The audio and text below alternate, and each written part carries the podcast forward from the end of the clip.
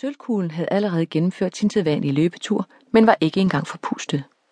Kit passerede for anden gang det nedslidte bar på hjørnet af Place Mange og kunne mærke sit ene knæ summe af anstrengelse. Det var kroppen, der forgæves gentog. Hvis du vil høre, hvad jeg synes, så skal du altså ikke køre dig selv så hårdt efter de 35, medmindre du vil ende som invalid. Men da man ikke kunne løbe ret langt uden at blive skudt ned, der hvor hun lige var vendt tilbage fra, gad hun som sædvanligt ikke høre efter. En lille klynge marokkanske drenge, der snart skulle til fredagsbøn og daskede omkring imens, måbede ved synet.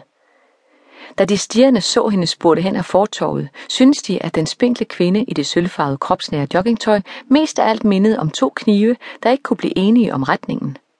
Kit satte farten op i et forsøg på at fremprovokere en ægte følelse. Hun kunne ingenting mærke ved at være vendt hjem igen. For Paris føltes ikke længere som noget, der var hendes. Hele byen med alle dens sanser og lyde tilhørte nu kun Pascal. Hey, Silver Bullet! dristede en af knægtene sig til at råbe efter hende på alt for perfekt tv-engelsk. Det sølvfarvede lyn vinkede i stedet for at svare. Det gjorde hun altid. Ingen af dem havde nogensinde hørt hende sige noget. Hun foretrak bevægelse frem for ord. Nogle af fyrene kunne huske hende fra før hun begyndte at løbe på den måde. Noget med en nederdele og langt hår.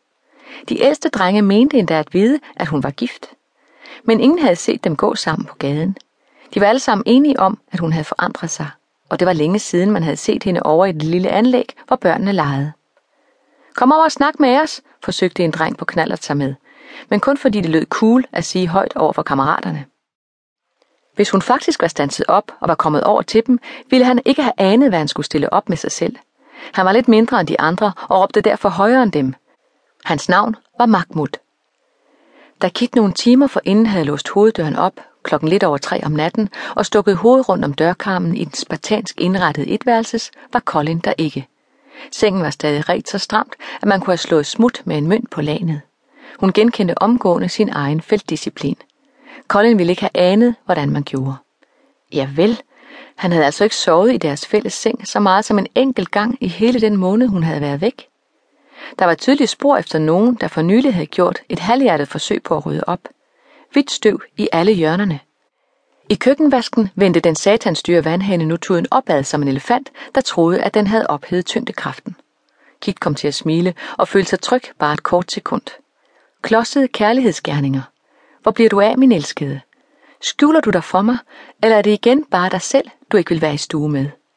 Kit begyndte at pakke sit ekspeditionsgrej ud og sørgede for, at støvlernes snørebånd var lige lange, før hun satte dem på plads. Hun havde udvalgt sig et af de mange ens sølvfarvede joggingsæt og taget et stopur om halsen. Så tog hun et par løbesko på, der var så nye, at de ikke havde været ude af æsken endnu. Hun nød fornemmelsen af at binde dem for første gang og tog sig tid til at lyne dragten helt op i halsen. Hun kom af i tanker om Touré-drengen, helikopterbladene, Bashirs far, der med sine øjne tryllede hende om noget, de godt selv kunne se, men var ude af stand til at rumme. Barn var stadig lukket, da Kit rundede samme hjørne for tredje gang den morgen, og om sider mærkede pulsen prikke til sig i form af et fredt sidestik. Hun støttede sig på knæene og kiggede ned ad vejen, hun havde boet på, siden hun var teenager. Den flossede trikolore, der som et varetegn blafrede over indgangen til den gratis klinik, hvor indvandrerkvinder defilerede forbi, en efter en, i forsøget på at forblive lige så usynlige, som de ellers var i resten af deres dagligliv. Det gabende tomme ejendomsmælerkontor, hvis kunder den økonomiske stormflod åbenbart havde taget med sig i mellemtiden, og anlægget lige på den anden side af vejen. To piger legede derinde, kunne hun se gennem jerngitteret.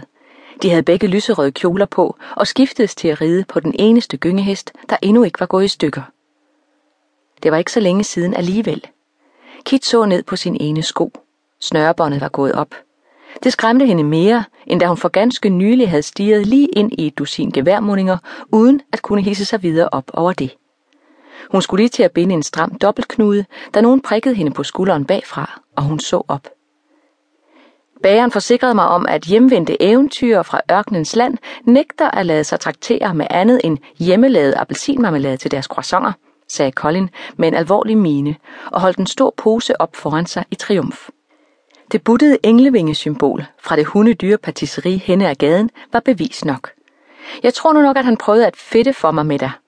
Så jeg sørgede for også at købe solbær og hindbær, bare for at være på den sikre side. Solbær er altså ikke min yndlings, sagde Kit, og havde allerede flået den ene af poserne op for selv at få syn for savn. Nej, netop skat. Det er derfor, du er nødt til at udfordre dine smagsløg lidt, ikke?